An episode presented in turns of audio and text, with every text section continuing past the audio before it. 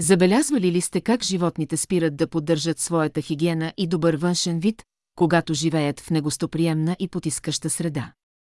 Дори и да са домашни, липсата на нужните грижи и внимание водят до редица външни и вътрешни неблагоприятни белези. При нас, хората, нещата не стоят много по-различно.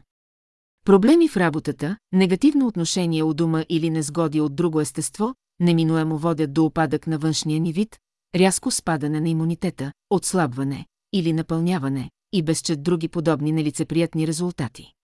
За съжаление не винаги можем да си помогнем сами и в подобни моменти е повече от наложително да се обърнем към добър психотерапевт в София. За какви признаци да следим?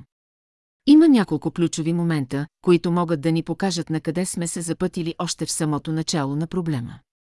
Колкото порано осъзнаем, че пропадаме неумолимо в дупката, толкова полесно ще получим помощ да се измъкнем от нея. Ето за какво да следите.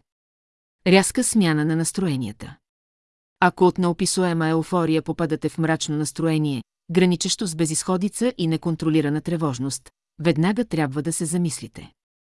Имайте предвид, че понякога двете крайности могат да се наблюдават само в рамките на 10 минути. Както се чувствате най-щастливия човек на света, в един миг не успявате да намерите стимул, заради който да продължите да живеете. Непълноценен сън. Негативните емоции почти винаги се отразяват на качеството на съня. Това може да се изразява в необичайно притеснителни сънища, често събуждане и трудно заспиване и дори обилно нощно изпотяване. Последното понякога се дължи на сериозни здравословни проблеми, но не избързвайте със становищата преди да сте се изследвали. Минимална толерантност и отчуждаване. Депресивните състояния могат да ни обсебят в такава степен, че започваме да пренебрегваме или избягваме дори най-близките си и обичани хора. Те от своя страна полесно ще забележат признаците за проблем, като странични наблюдатели. Но ако вие сами не положите усилия да си помогнете, техните съвети едва ли ще доведат до успех. Трудна концентрация и намалена работоспособност. Ако преди сте се справили успешно с мултитасекинга, а сега не можете да решите елементарни задачи, то нещо куца. Сами ще усетите, кога нещата, които са ви носили чувство на радост и удовлетворение, сега не означават нищо за вас. Непрекъснато главоболие, болки в гърба или храносмилателни разстройства. Както вече споменахме, депресията не позволява физическото ни добруване.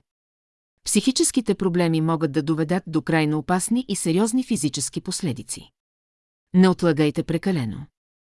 Ориентирайте се бързо в ситуацията и вземете незабавни мерки. Трудно е да се анализираме и да си помогнем сами.